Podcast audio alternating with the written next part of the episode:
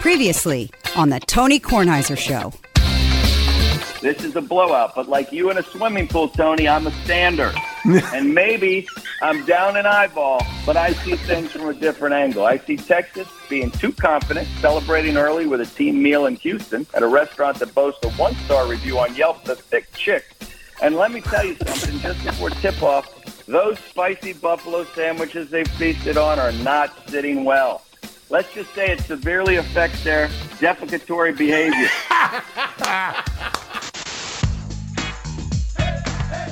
The Tony Kornheiser Show is on now. And in response to that from Mark Graff at Hill Air Force Base in Utah, the best Oscar for March Madness bracket segment goes to Greg Garcia. Yes, it does. He's not winning though. He had UCSB. They're out in the first round. He's Yeah. not winning. No. Phil's mom's not winning. She had Marquette, right?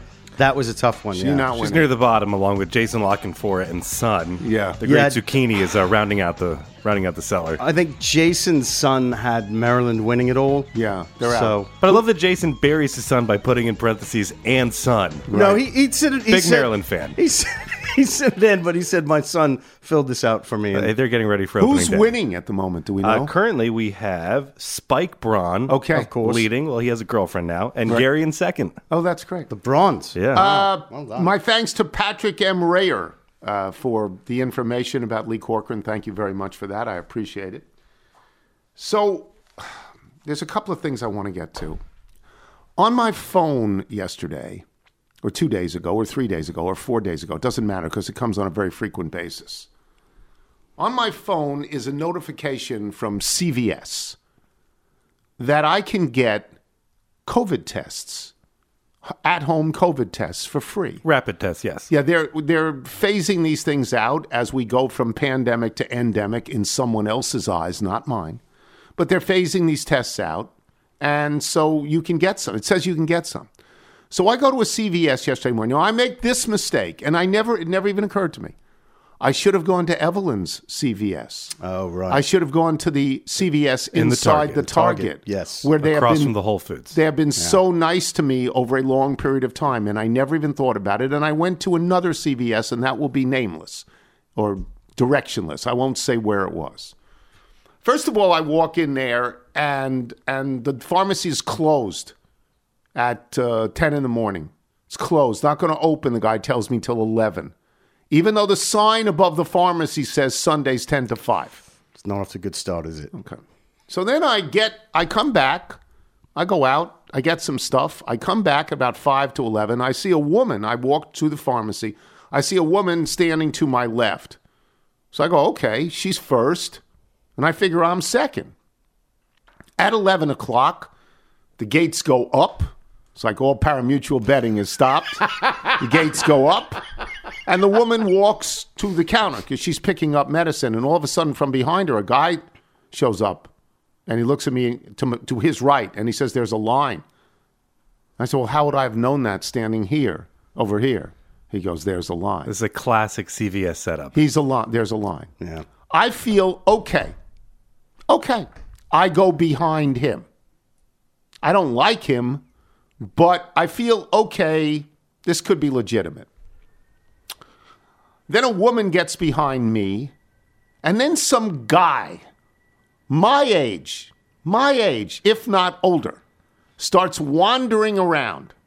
He's wandering around. He passes all of us. Now, at this point, the woman in front is picking up stuff.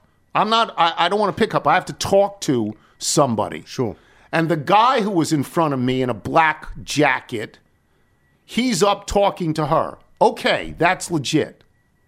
When he's done, the wanderer, as uh. Dion would call him, the wanderer goes right up Oh no. to the woman who's the pharmacist. And I look at this guy. I'm about 15 feet away. And I'm like, I'm amazed by this. He takes some stuff out of his hands, pill jars. And I walk up to him and I go, There was a line. What are you doing? And he says to me, I, I've got the wrong pills here. I need to change pills. I said, Change it from behind the line. I'm an inch away from hitting this guy in the head. He's my age at least. I can take him down. but he moves to the back. Okay. I go up. She asks me a couple of questions. I don't get them then and there. She asks my age. She asks my birth date. She says, "Have, have you ever been in the store before?" I go, "In my life, yeah." I don't even know what that means, but I believe now that I probably haven't gotten prescriptions from there. I get almost all of my prescriptions from Brookville Pharmacy. Right. That's right. So I believe I may not very well be in their in their log, and I believe I'm not going to get these tests.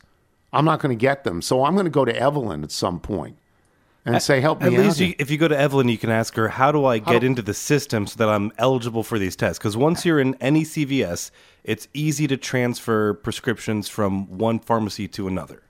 So it just, I mean, this.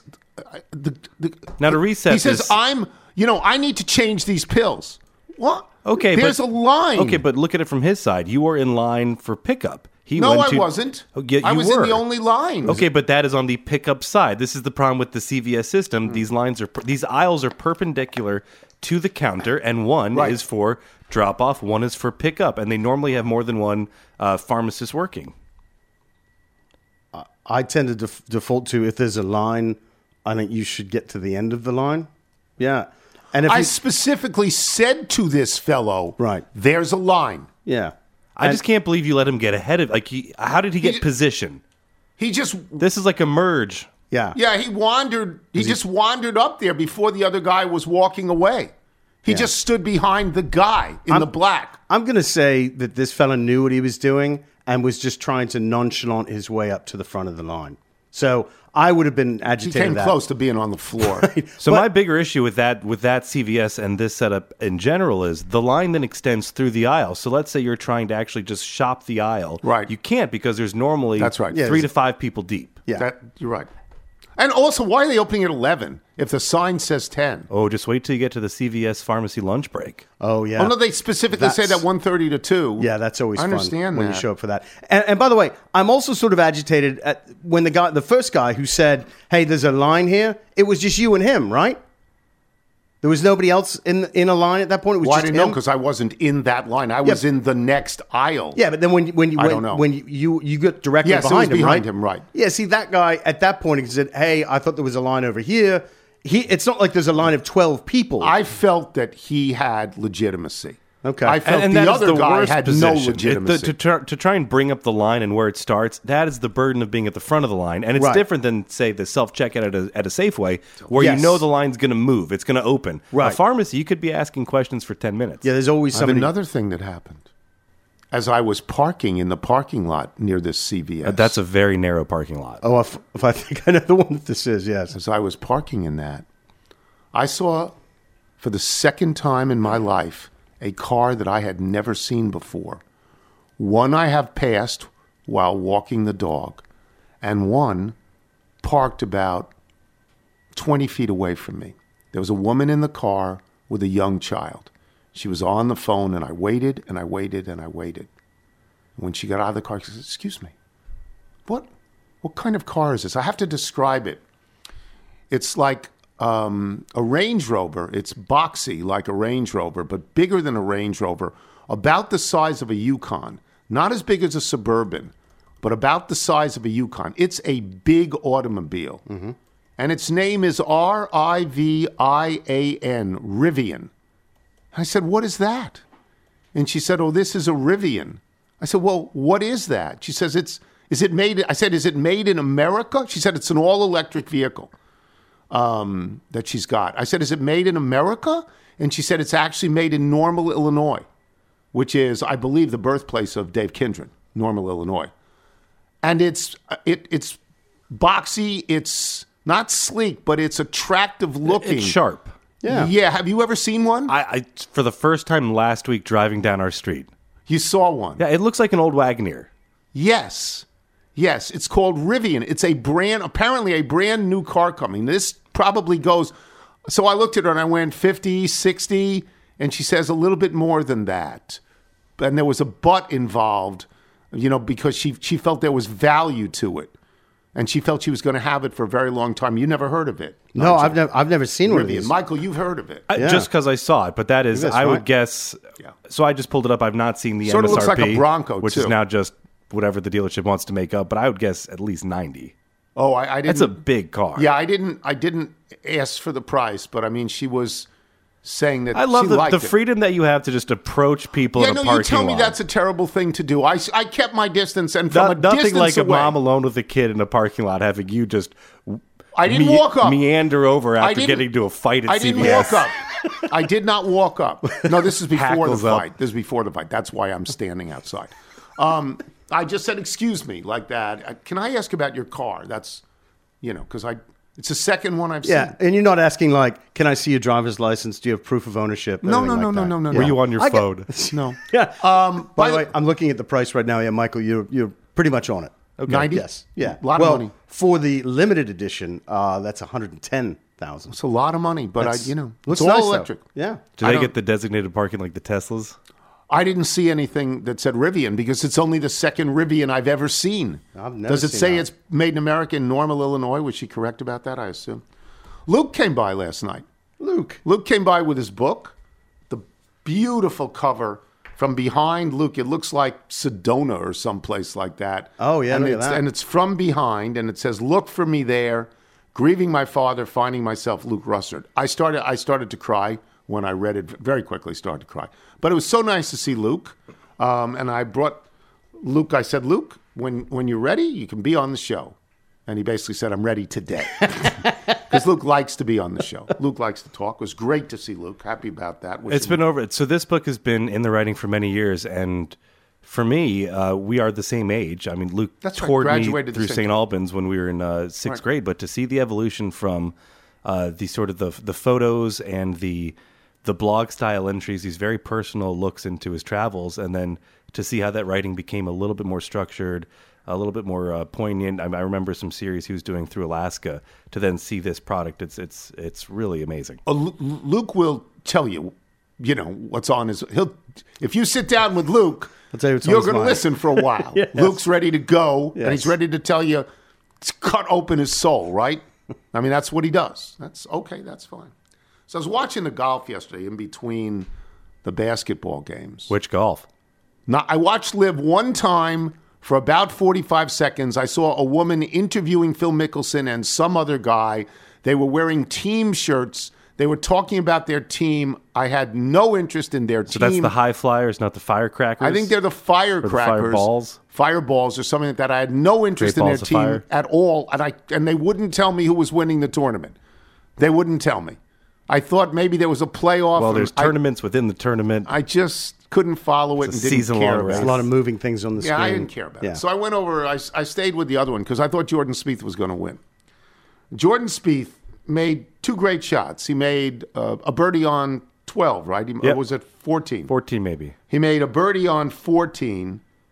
He made a great sand shot on 15. Great sand shot to save par on a par three. And then on 16, just as, and I'm not exaggerating, just as Paul Azinger or Brad Faxon, I don't know which one, so I can't tell them apart because you don't see them, said this is the only tough shot left on the golf course.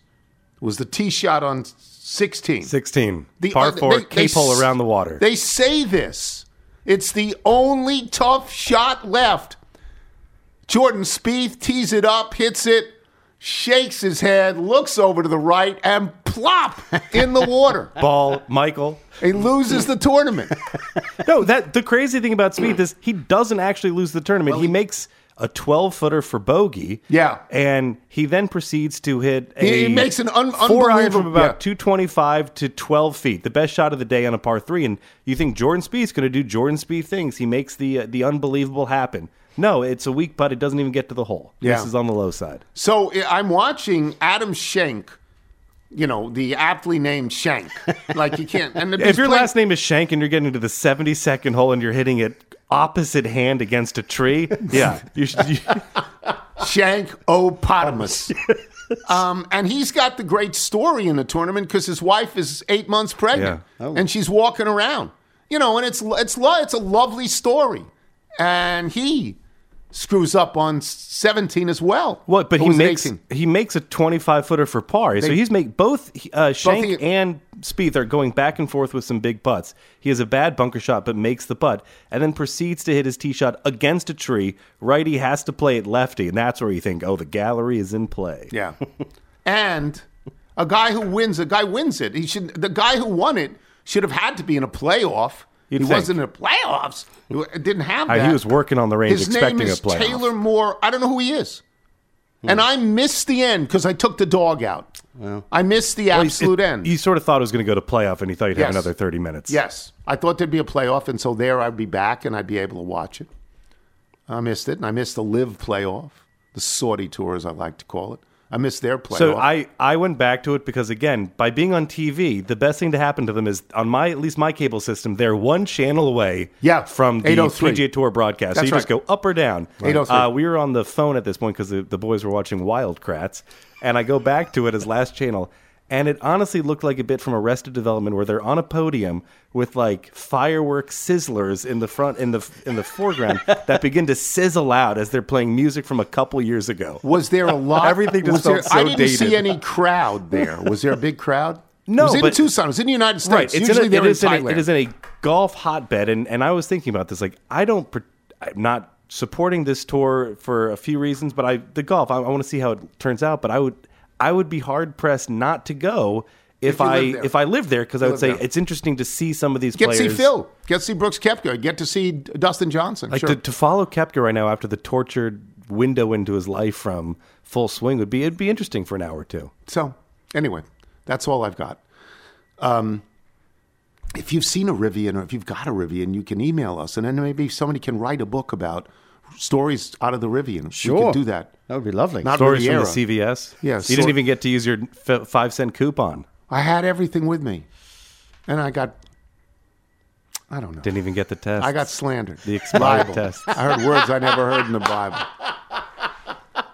Michael Wilbon when we return on Tony Kornheiser. I'm Mark Chapman. Welcome to the Planet Premier League podcast. Each week, Cesc Fabregas, Nedum Onuoha, and myself talk all things Premier League. as a player, you don't have time to talk. No. You don't have time to make a plan. You just need to deal with wave after wave after wave. We watched Coach Carter, and he said, "Oh, afterwards, the game's just about doing this for your teammates." And I remember looking around halfway through the film, and half the squad was asleep. Planet Premier League. Listen wherever you get your podcasts. You're listening to the Tony Kornheiser Show. Comes to us from PJ, who writes A few years ago, you played one of my songs called This Love of Mine. Is this the song? Yes. This Love of Mine. Which I had written to mark my first Valentine's Day with my former girlfriend, Lizzie. What I didn't mention at the time was that Lizzie is Rufus Peabody's sister. And admittedly, former girlfriend's probably an odd way to describe her since 2021 she became the woman to whom I'm now related by marriage. She's actually a podcaster like you, though her show doesn't stink. In fact, her show Side Door is the flagship podcast of the Smithsonian. It's a good gig, even if she does get fewer free sneakers than you do. anyway, I'm hoping the connective tissue of the show could help out my other brother in law, Tom Peabody. Tom's playing a small tour through the Southeast in early May. He's looking for connections to venues and other musicians willing to share the stage in Richmond, Richmond, Chapel Hill, Charlotte, and New Orleans. Anyway, we'll get to that on the next song. But this is the first song, and this is called This Love of Mine. And this is PJ, It's who beautiful. was Rufus Peabody's brother. Rufus Peabody. Connected to everyone. We got to call Ma and say, Do you know this about the guy? They play in Michael Wilbon. Let's start with the overview, which I'm sure will be the opening question on the PTI show today, which is I'm I'm sure it'll be this. Not what is the biggest surprise to you, but what is the biggest takeaway from four full days, you know, from the first two rounds already? this is what we thought it would be. I mean, there were plenty of forecasts, and any forecast that didn't just had chalk teams moving ahead was stupid and not paying attention to what college basketball has become. Um, and it was moving this way anyway. It's been moving in this direction for 30 years, but now with with with the transfer portal uh, and and name and likeness, y y I mean, kids, every school, you, you put up a sign in the front yard, and you can get probably two four stars to come play for you. Um, if you can make people think they should come play for you, and you can be on, be on TV, and the kid can also make some money. How about some of these commercials? How about the AT and T curb commercials? Commercials, national TV commercials with Kentucky players, And it's interesting, or at least one player. It's interesting that they're not wearing blue and white, but they do have the logo. I, I, I don't know what is what there, but so you have a condition now where anybody can beat anybody, and it doesn't matter if you're Power Five or I. You know, the Ivy League has as many teams in the Sweet 16 as the Big Ten, and so this is what we've got. It's not, and it's just going to be more and more this way. It's going to be more spread out. I think so. Of the Sweet Six, of the Sweet 16 schools, 11 are from different conferences. So this is yes, this is the undeniable takeaway. In years past, let's take a normal year, let's say 10 years ago. Let's go back 10 years. When you got to the Sweet 16, at least 11, maybe 12 or 13 of those teams were top 4 seeds. You could count on that. And those top 4 seeds were invariably from as you're saying, Mike, Power 5 conferences. That's not true now. It's just it's just not true. You don't get as many, and they are not concentrated in Power Five conferences anymore. It's right. It's just it's just different now. Yeah, and they're not the they're not the blue bloods who are out, and this is the way it is. This is the way it is, and this is the way it's going to be, um, unless there's some cataclysmic No. change in the fabric of I agree with this. of, of, of college basketball. So and, and, and it doesn't even matter whether people like this or not. Or this is it. This is what you got. Yeah. Um, and so it's just what the games themselves are the attraction, and I think that part is really good. The games are the attraction. Um, and, and, and, and you discover, you see a player, and you go, "Where'd this kid come from? How, how this kid is really good." You know, The under six foot kid on Kansas State. really good. That kid's really good. But there's a lot of them. There's a there's a Penn State kid who's like six four, six five, and he plays like Adrian Dantley used to. Nobody nobody listening now has any idea what I'm talking about. And he's like six five, and he can get anywhere he wants on the basketball court, and that's how Penn State almost stayed alive to this point when you thought a few weeks ago, what did the kid make the tournament? And then I like and Tony. So they play. I told you, I was looking forward to just finding out who can. I want to know who can play. These individual players who can play. And there's one guy who's been around for forever, and it didn't take name and likeness, and it didn't take transfer portal. It's Drew Timme. Yeah, he's a good player. I can watch Drew Timme play every night like a pro. And the the the, the, the conundrum is, can, can he be a pro? He'll be a pro somewhere, and he'll make a roster at least for it. But there, but it's very undecided as to whether or not people think he is worth even a first round draft pick in the NBA. And I think he may be the best player in the field. I don't mean the most talented. I just mean like if I had if I was choosing up shirts and skins right now, and I and I got to go with some people I know and I can get a scouting report on, I'll take Drew Timme. And but it doesn't even mean he can play next year. I don't know. How did Northwestern do, in your opinion? I understand they Great. lost, but how'd they Great, do? Yeah. great. We played UCLA dead even. Yeah. What else? What else we supposed to do? We played a two seed. We were a seven. UCLA is a two, and those seedings were probably about right.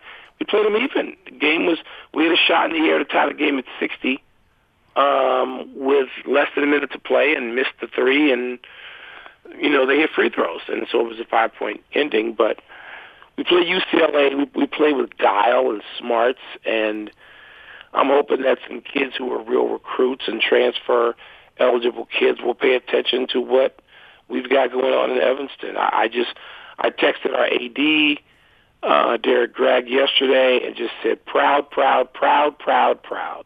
Good for you. right. Good for Northwestern. That's what I did. I'm gonna. I, I'm, I didn't text Chris because I'm gonna call him. Chris Collins, Big Ten Coach of the Year.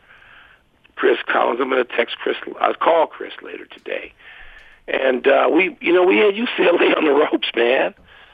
UCLA on the ropes in California. So I'm, I'm told the building was electric, and obviously UCLA had more people than we did. Uh, but in terms of fans, but we had a, you know, we won a game. We never trailed in the game we played against Boise. We led. I think there was two ties.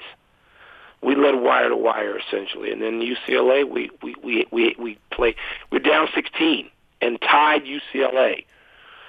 So I got no, you know, I got no complaints about what we did. There is one thing as we as we talk about how the transfer portal and name, image, and likeness has changed everything, and it is, it has. But there's one thing that's still good. Tom Izzo in March gets to the Sweet 16. Yeah. He sometimes goes further, but Tom Izzo in March Yeah. knows what he. There was two great coaching jobs that I saw.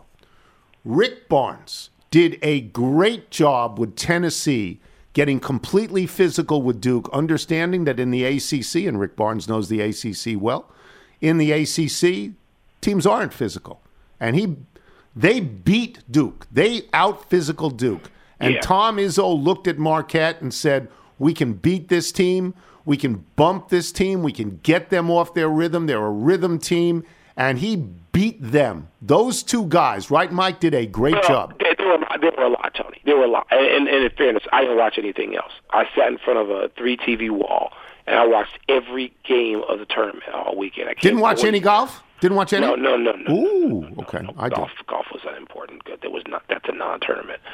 Um, no, no. I watched. I watched basketball. This is March. That's what I do. I watched every college game. I watched them all, and there were a lot of great coaching jobs. Uh, uh, the, uh, the the the San Diego State. I mean, look, they they can play. I don't. You know, there's some teams that just had the Penn State. This the guy at Penn State did a hell of a job. There were there were any number of terrific coaching. Chris Collins did a heck of a job. Obviously, the Princeton guy did a great job. Absolutely. Yeah. Uh, and so, the, yes, Izzo, yes, this comes as no surprise that Izzo did a great job. I I would say watching that game, so did Shaka Smart. I mean, you know, they, they, they you know, th- these were guys playing chess and moving the pieces around, and um, I, yeah, I, they, they have my admiration, but so do a lot of people that, you know, maybe folks don't know or they didn't watch that game. People in March you watch a feature game or they may have a certain team or their bracket. I'm not talking about brackets now. I'm talking about some teams that played some close games. The Kansas game was that's the game. That's the best game of the tournament. Who did Kansas lose to? Um, Arkansas. Arkansas, yeah. My Arkansas. God, that game. Ar- Arkansas. You kidding me, Musselman? Really? Really? Charles pointed out. Charles, I gave Charles great credit. Charles Barkley said going into the game, everybody in their studio, and it was Clark, and I'm, I- it wasn't Kenny. I don't know who was in the studio at the time. Picked Kansas, and Charles said, you know, this Musselman guy, he's he, he knows what he's been doing since he's like four years old. His Because his dad was a father knew what he was doing. Yeah, his dad was a big coach. And and Eric, I mean, terrific coaching job. And so you got you know you got double digit guys out there, man, who just knew what they were doing. So uh, no, no, I didn't pay attention to. I, I couldn't tell you there were things going on in the world, and people like you didn't know that you know you didn't know Hawaii had a snowstorm. No, I didn't know anything. I watched the tournament. That's that's all I did. That's all I'm going to do. I started started up again on Thursday. So you picked Gonzaga to win, I believe. You still Yeah. they're still eligible. How do you feel about that now? Uh, it, you know, Tony, anybody could win or lose. Anybody. It's a lottery. Um, do I think that Gonzaga can still win? Sure. Do I think they're the best team? I don't know. It doesn't make any difference whether you think they're the best team or not. That that's unimportant. Um, somebody Gonzaga has UCLA. Of course, Gonzaga can lose to UCLA next. Yeah. Of course they can. They can beat them, but they can lose to them. And I like watching this kid Drew Timme play. Six eleven, six ten, six eleven. He's a guy. He's been around for 130 years.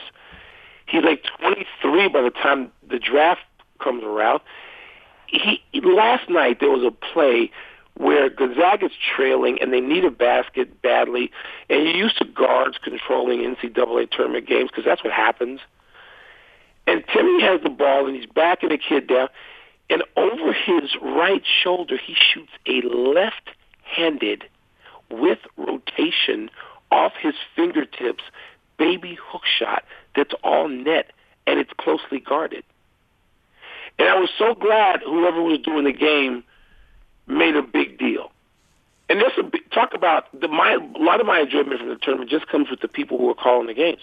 Jimmy Jackson's one of my favorite people that I covered his whole life. I covered Jimmy Jackson played, of course, uh, at Ohio State, and then he played like 15 years in the in the in the NBA, and I got to know Jim Jackson real well. And he's now doing games, and he, it's just he's fabulous doing these games.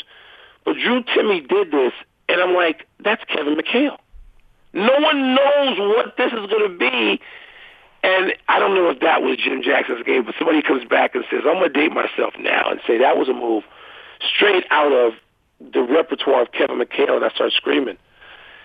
And so, you know, I don't know, Tony, if Gonzaga is the best team. Can they survive? Can they? Can Gonzaga win two more games, get to the Final Four? Of course they can. Well, they've been there before, and they've been in the final game. But can they lose the next game? Yeah, they yeah, can. yeah.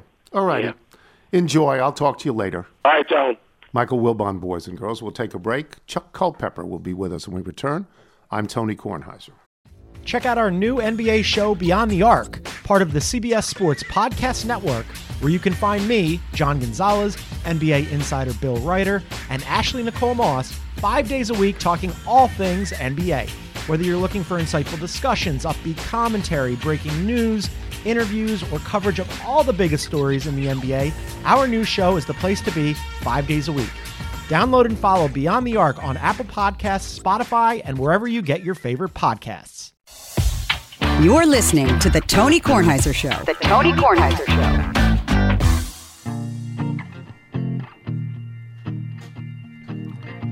This one is called Nobody Wins. This is Tom Peabody, who must be Rufus Peabody's brother. we're guessing. Because this comes from Rufus Peabody's brother in law. It's a big family, the Peabodys. And Tom Peabody is looking for connections to venues and other musicians willing to share the stage in Richmond, Chapel Hill, Charlotte, and New Orleans. You can contact him at tompeabody.com. This is called Nobody Wins. There's a P.S. from PJ. That Indian city you named your dog after, Pune. I lived there for a summer in 2011. Nice place. And the Whoppers were definitely cheaper than at the Connecticut Avenue Burger King. How do we get these things? Michael, if straight out of PJ or. Tom Peabody want to send us their original music, how do they do it? Send us your music by emailing it to jingles at tonykornheisershow.com. Simply unbelievable. Chuck Culpepper joins us now. I'm going to try and embarrass him as much as I can. I'm going to tell this story. I got a note the other day from Matt Rennie. Matt Rennie is an editor at the Washington Post. And Matt Rennie enclosed this clip to me a lead that Chuck Culpepper had written on the Fairleigh Dickinson Purdue game. Everybody remembers that there's only been, to that point, one team, the University of Virginia, that ever lost, proudly, on my standards, to an America East team, by the way, UMBC. Anyway, enclose this clip. The dateline is Columbus, Ohio. The door to the quirky dungeon in which a Virginia team sat alone for five years suddenly, inexplicably creaked open on Friday night, and a shaft of light streamed in. And in that light, there appeared to be the best sight ever known to misery company. And Rennie said, Ladies and gentlemen, Mr. Chuck Culpepper. so just I hope you're embarrassed by that. That that people just stand back and watch you write. Uh, and by the way, you struck gold. How did you happen to go to Columbus? What what was the reason? Because you struck gold. I'm embarrassed.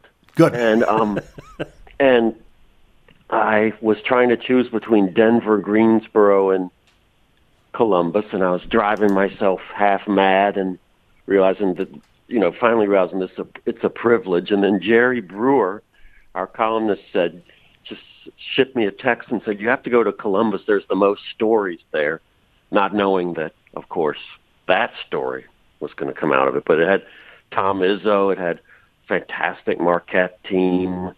You know, had um, it, it just had it just looked like it had a few maybe extra possibilities that uh, the others didn't, and uh, then came something that nobody ever considered happening. Where were you born and raised? Suffolk, around Suffolk, Virginia. Okay, so Hampton you Roads area. you will not know this because you're not born and raised in the New York metropolitan area. You will not know that Fairleigh Dickinson has always been referred to as fairly ridiculous. Always. by those of us who grew up there. Well, you're going to fairly ridiculous? Really? You couldn't get into a real school? What, it's a two year school?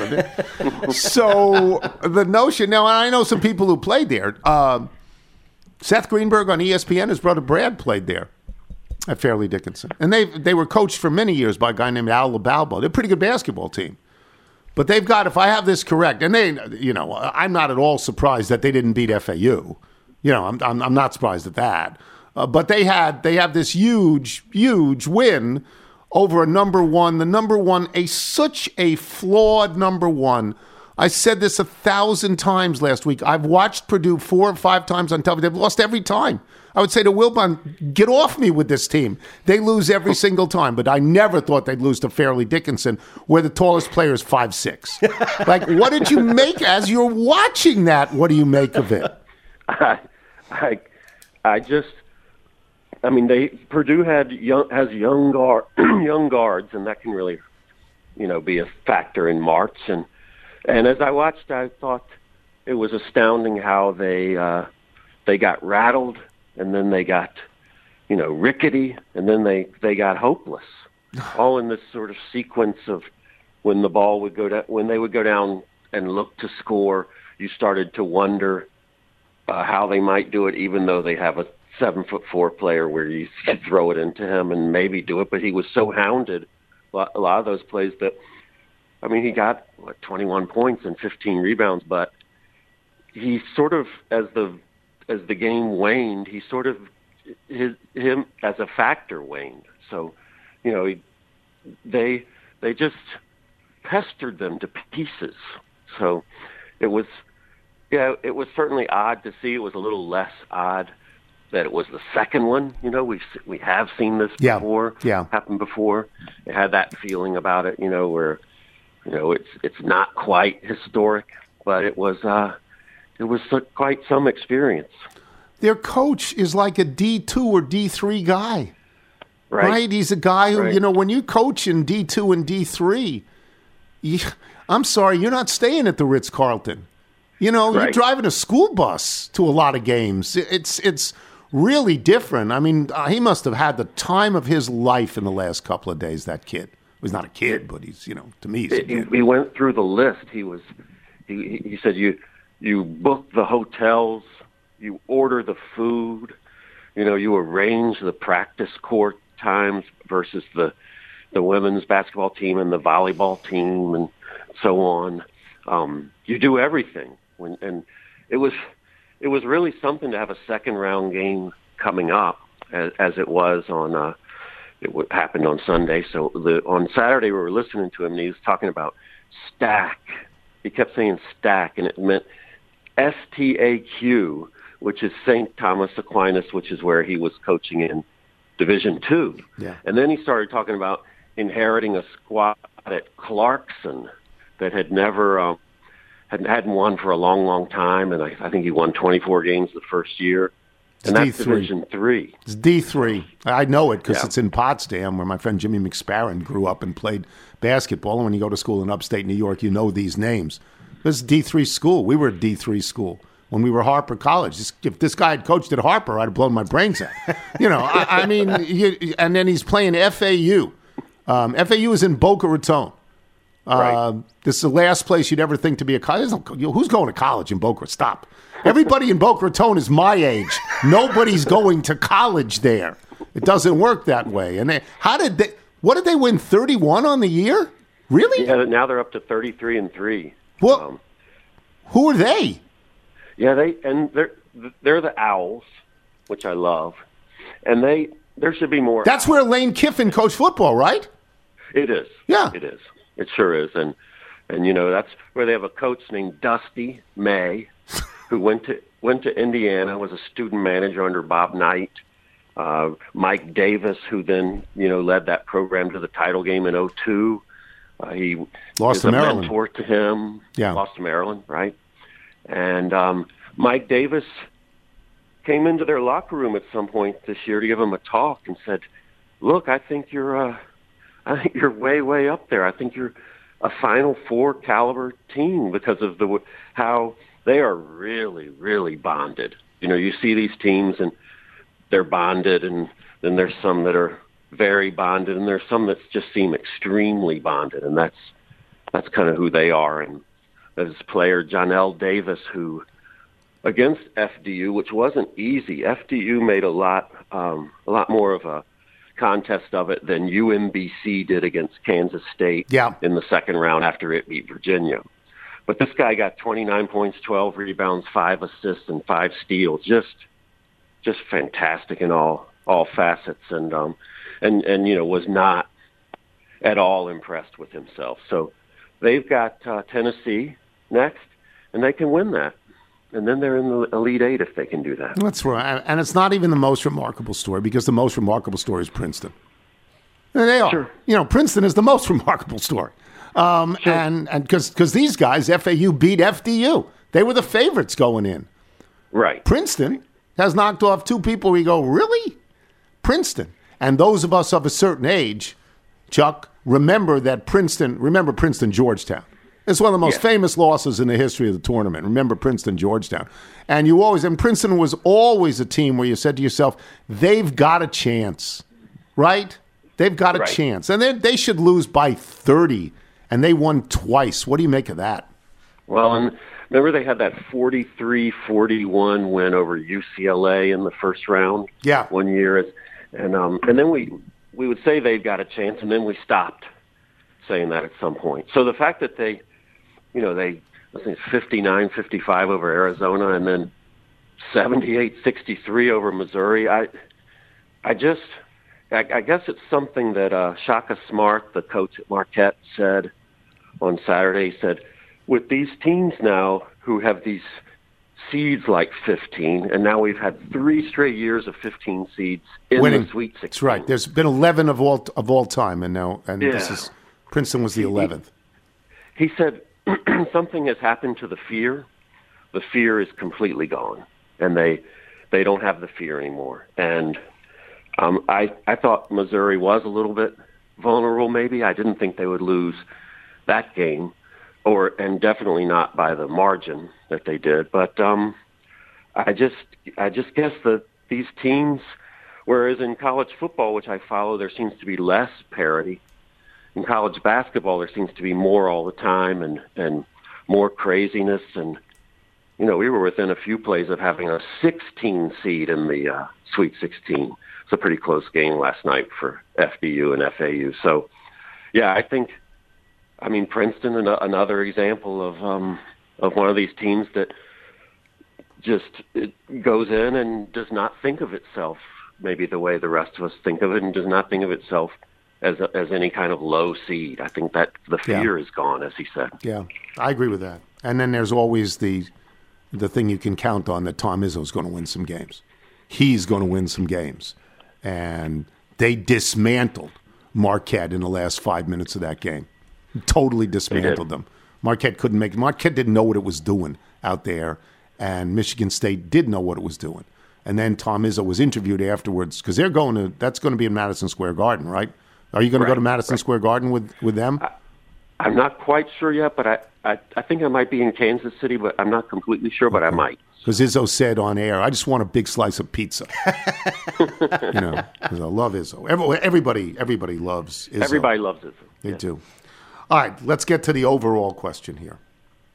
How can Alabama play these players? How, how- uh, what, what, does that seep through? Does all the scrutiny seep through and get to Alabama? Are they the third one out? They've got to beat San Diego State in the regional semifinal in Louisville, and then they have to beat either Princeton or Creighton. Um, we would think It's a good draw. We're making the same mistake. We would think they should be able to do that. Um, I I don't see them losing. It's, they have too many Mm-hmm. capabilities, too much flexibility. Uh, too, you know, they have the thing you need for March, which is they can adapt to situations within games based on the talent they have and the and the the skills they have and the length they have. So um, I don't see how they will not end up in Houston. I'm not rooting for them. I'm not. I just I, c- can't bring myself to root for them at this point. So, you know, not everybody has to root for everybody. Um, yeah, I, I think I think a lot of people are very either cautious about rooting for them or uh, or just hoping it goes away. yeah, it's, and, a, and it's it's a lot not. to ponder. Their draw is a really good draw, but when Yes. when they get into the final four and they have to win two tough games, and they get asked these questions constantly, and they stop answering these questions, you see, you see what happens. They're college kids, you know. They're they're not they're not hardened pros. They're not 35 years old. They haven't been doing this for a long time. We will see. Thank you, Chuck. Thank you. Thank you so much, Tony. Ladies and gentlemen, Chuck Culpepper. We'll be back with email and jingle. I'm Tony Kornheiser. You're listening to the Tony Kornheiser Show. One, two, three, four. Here comes Tony's mailbag. Got your email, faxes, and your notes. Here comes Mr. Tony's mailbag. Gonna read some for all of your folks. Thank you to Greg Rosendahl and Lindsay Merrill for that. You want to do the Bethesda Bagel ad? Yes, uh, before I get to that, I just want to give a shout out to my goddaughter, Katie Robertson, who will be attending FAU as a freshman next year. Yes. Fantastic. I think she wants to get a master's at Ingleside after that. Yeah, she'll be the youngest human being she will see on the campus. Bagel sandwiches. We got those today from Bethesda Bagels. We love them. You will as well. Just go to BethesdaBagels.com for the location in the DC area nearest you. Then pop on in and you'll be thrilled. Before we get to the mailbag, let me just say, let us be lovers. We'll marry our fortunes together. I've got some real estate here in my bag. So we bought a pack of cigarettes and Mrs. Wagner's pies and walked off to look for America. Uh, it's Paul Simon. It's just brilliant. I wrote a paper about it in college. What can I tell you? Thanks to our guests today, Michael Wilbon and Chuck Culpepper. Thanks to our sponsors, Rocket Money, Indochino, and Etsy. Remember that you can listen to us on Apple Podcasts, Spotify, Google Play, and Audacy. If you get the show through Apple Podcasts, please leave us a review. It's great that Wilbon mentioned the crossing guard. Yes, yes.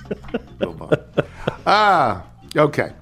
From Ross Eide, Gonzaga School of Law, 2004. I must be the only little who's an actual Gonzaga alumni, and no, I'm not talking about that little high school in D.C. I'm talking about the other Gonzaga that is in the other Washington. Over the years, I've built up a thick skin as you and Wilbon and nearly every college basketball expert dismiss Gonzaga as playing nobody, playing in a weak conference, not having enough good players, or the greatest indignity of all when someone on your show picked the number one seed Gonzaga to lose to the first round to a 16 seed. Yeah, Pablo Torre, I remember. That is why I've been a bit perplexed this year as yourself, Wilbon, Bob Ryan, and even Phil's mom have all picked Gonzaga to go to the Final Four, and some even picked the Zags to win it all. I mean, Wilbon is not surprised, but I am. And while I appreciate the national respect and attention for my little Jesuit school in the inland Northwest, I do have one request for you all. Stop jinxing us. if, and that is a big if, if it is Gonzaga's year, it's only because no one is paying any attention to them. So stop paying attention to them, and maybe, just maybe, they can do the impossible and win it all. Notice I said maybe because I'm not going to jinx them. Thanks to you and the crew for all the good content. Brackets Week is great. Don't listen to anyone else and go Zags. From Jason Zweibbel, I wonder if he's related to Alan Zweibel Oh, in. Lima or Lima, Ohio. I think it's Lima, not Lima, Ohio, but I'm not certain. Sunday, July 1st, 2012 was my 33rd birthday, and I head to the golf course. My standard weekend game is an ABCD blind draw best ball game. I was drawn with Todd and Denny Stump, an uncle and nephew pair, and I heard Denny say to Todd, Hey, happy birthday. And Todd replies, Same to you. Before I could utter a syllable, Doug Collins, our other teammate, not that Doug Collins, says, Wait, it's your, your guy's birthday too? At this point, we were forced to produce driver's licenses for proof. In a group of 20 guys, for there to be four with the same birthday is one thing, but to have one in each of the A, B, C, D categories drawn together on the day must be astronomical. If there's an official statistician of the show, they might actually be able to calculate these odds. That's actually not believable that they all have the same birthday. That seems a bit odd. It's just yes. not believable. Yeah. Lima, Ohio, by the way. Lima. Okay. From Ronnie Newmeyer, our friend, Chuck and Roxy Love episode number 190. In 1994, Bill Danoff for the Starland Vocal Band and co writer of Take Me Home Country Roads called to ask if my band, Soul Crackers, could perform at the White House for a reunion party hosted by President Bill Clinton for his 1968 Georgetown University classmates. Danoff, like Clinton, graduated from Georgetown in 68. They had a big graduation party and concert planned that year that was to feature Chuck Berry, the Drifters, and the Spinners. It was canceled in the wake of the assassinations and riots uh, that in 1968. Once Clinton was elected president, he decided they would have the party under a huge tent on the White House lawn in the summer of 1994. Around that time, I had read a story in the Post that mentioned the last time Bill Clinton had a Washington address. It was while attending GU when he lived in a small group house at 4507 Potomac Avenue. Potomac Avenue is a small street off MacArthur Boulevard that overlooks Canal Road. I know this because from 1981 to 1984, my ex wife and I lived next door to 4507 Potomac Avenue, where my Soul Crackers bandmates, Chuck Sullivan and Spencer Hoops, lived. In the same house Clinton had lived in 15 years earlier, but that's not all. After a year, my friends moved two doors away to a different house on Potomac Avenue with a basement where we formed Soul Crackers. A new group of folks moved into 4507. One of that group was a guy named John Hanrahan, who I knew slightly as a t shirt vendor at rock shows. The afternoon of the June 1994 party at the White House, I had the chance to talk to Clinton during sound check, where he roamed around talking to Chuck Berry and then to our band. I mentioned him that my friends and he had both lived in the same house on Potomac Avenue in different decades. Clinton immediately said 4507 Potomac Avenue. That place must be worth a lot of money today. Later that night, I was surprised to run into John Hanrahan and asked what he was doing at the event. He replied he was um, also a member of the same GU class of 1968. I realized then that four people had lived in the exact same house on Potomac Avenue at different times and were all at the White House party that night. Later that night, we backed up Chuck Berry, but that's another story. And he includes a picture That of is this, wild. which is crazy, right? From Greg Newman. I think you're missing out on an incredible opportunity not to join the corporate speaking tour. Think about the appearance requests you could request. Your favorite ice cream softened to your enjoyment. A pair of new 990s waiting at each stop. Maybe a mm. bowl of M&Ms, all one color. A share favorite, I'm told. Yes. Now I know you're not in favor of being around a large group of people, but an added request of a Pope mobile, just without the moving parts, could help that. Just picture the visual. If you added the old PTI turban, you would look like Zoltar from the movie Big. All the while, the crowd howls at your stories of Moses Malone's post-up game. It would be amazing. And then to finish each show, we could have local littles. Uh, toss out red ball hats with white embroidery. Make America, America, La Cheesarita. Oh, the humanity. Greg is from Reno, Nevada, near Lake Tahoe, where there's lots of snow. So that's he's also the house, the host and the producer of the House Detective. From Nicholas Varmus or Vamvas, Nicholas Vamvas in Albany, New York. I call dibs on defact, def, def, Defecatory? the defecatory behavior is my bracket name this year. I didn't even get it. From Mark Schaefer, this is very interesting. On Wednesday's podcast, you read the name of an album called Simul Justus et Peccator and surmised correctly that it was Latin. It is a Latin phrase used by Martin Luther during the Protestant Reformation that means at once, simultaneously, justif- justified and a sinner. It means that even though you're a miserable wretch of a human being, not you personally, but all of us, according to Luther, you are still nevertheless considered righteous by God and set for salvation. It is a statement of a long established theological position about the both and relationship between wicked human nature and divine grace. It has reappeared over the centuries, most recently as the Porque no los dos, why not both commercials for Taco Bell. Theologically yours, Mark. From Barry Spiegel in Peoria, Arizona. After sending my email, I headed for my shift at the Peoria Sports Complex for today's exhibition game between Team Canada and the Seattle Mariners. I'm normally in the press box, but today I was running the ball strike scoreboard from the press box. I spotted Dave Sims behind the glass in the adjacent booth, and I got an idea. I wrote this on the back of my Team Canada roster. Dave, a hearty lacheserie from a fellow Little. During a break between innings, Dave stood up for a moment, enabling me to show him the message. After reading it, he broke out into a big smile and clapped in joy. Meaning a big made my day. I only hope it made his. From Scott, Mike Huncho Abercrombie in Huntsville, Alabama. Team Spice Boys, so these are the guys who cook. Team Spice Boys were once again victorious in the St. George Island, Florida charity chili cook-off this past weekend. Cooks from our team finished 1-2-3 last year. I only finished second this year, but our team leader, JG Mongo Fire Carver, finished first and has once again punched his ticket to the World Championship chili kickoff cook-off in Myrtle Beach at the end of September. I hope Wilbon is proud of us, but I'm sure he's not surprised. Michael, bring the in-laws and come say hello. Myrtle Beach, it's a long drive. From Kenny Ray, our friend Kenny Ray in Fort Walton Beach in Florida. Shout out to Laura Little Tom Mosser, the artist who sent you the print of Dog at the Museum, the dog staring at the painting of a tennis ball that you displayed on PTI. I reached out to Tom to see if he could create a print of my dog Samantha, my daughter Samantha's dog Lucy. The photo of the dog and the drawing he made are attached. It's beautiful, isn't it? Thank you for sharing his work with us. He did this. That's remarkable, isn't it's it? just Tom Mosser. yeah, How great that's is that? talent right there. It's it's great. If you're out in your bike time, everyone, as always, do wear white. But I still need a bit of milk, full fat, which I've warmed in the microwave.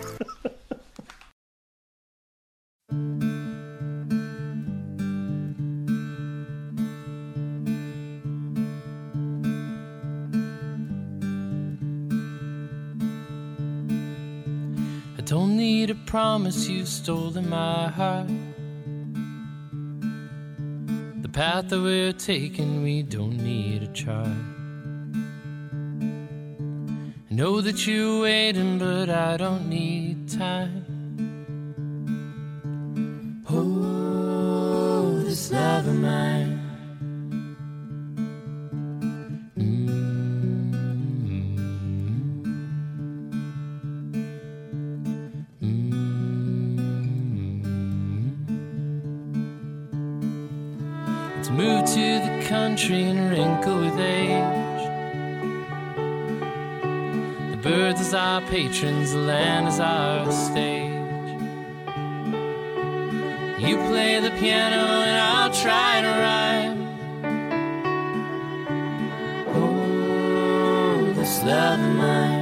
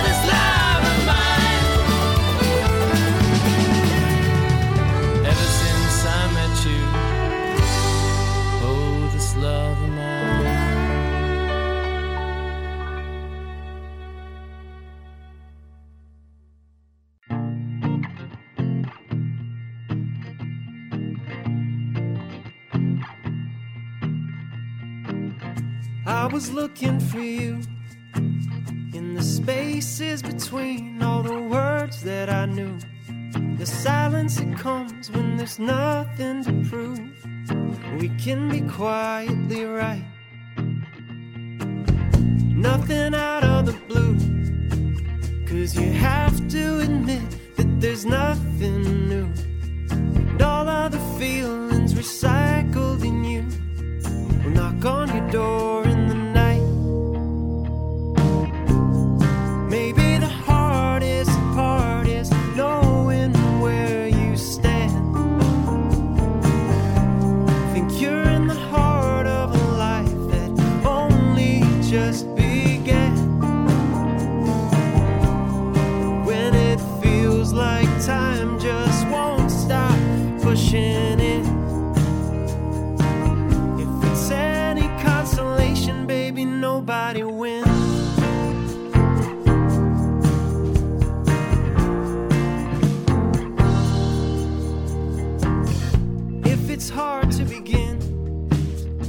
It's hard.